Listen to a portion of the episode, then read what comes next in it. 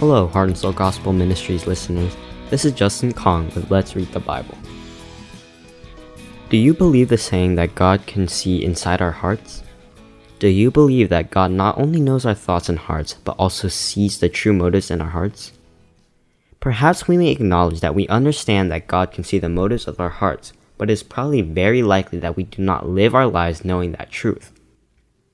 If we truly believe that God knows the true motives of our hearts, then we should be able to resist unholy thinking and prevent ourselves from carrying out actions that arise from those perverse thoughts.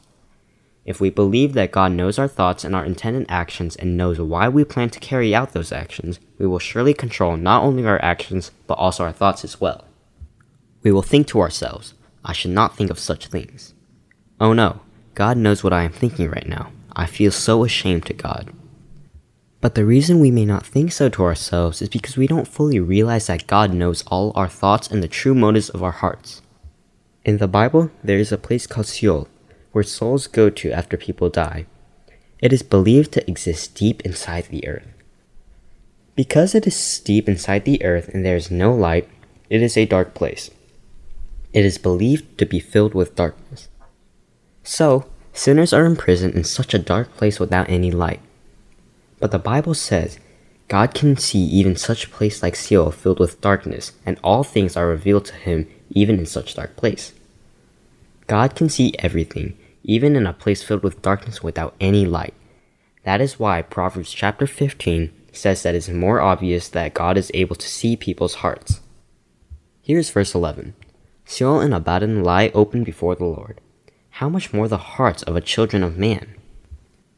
The author of this proverb tells us that God can see everything that is going on, even in the deepest darkness, and everything will be revealed openly in front of God. The Bible tells us, even things that are happening in such dark place will be revealed. How much more will each person's thought and heart not be revealed? The day will come when all that will be revealed. Beloved listeners, how are your thoughts and the true motives of your hearts? Would you be ashamed if they are to be revealed one day? Are you living a shameless life as though it is openly revealed to our Creator? One day we will account for every thought and deed done in this life. If you believe that such a day will indeed come, we must live a holier life so that we will not be ashamed when that day comes. What do you think? Don't you want to fill your thoughts, hearts, and lives filled with praise and without shame? Let's read Proverbs chapter 15, verses 1 to 33 together. A soft answer turns away wrath, but a harsh word stirs up anger.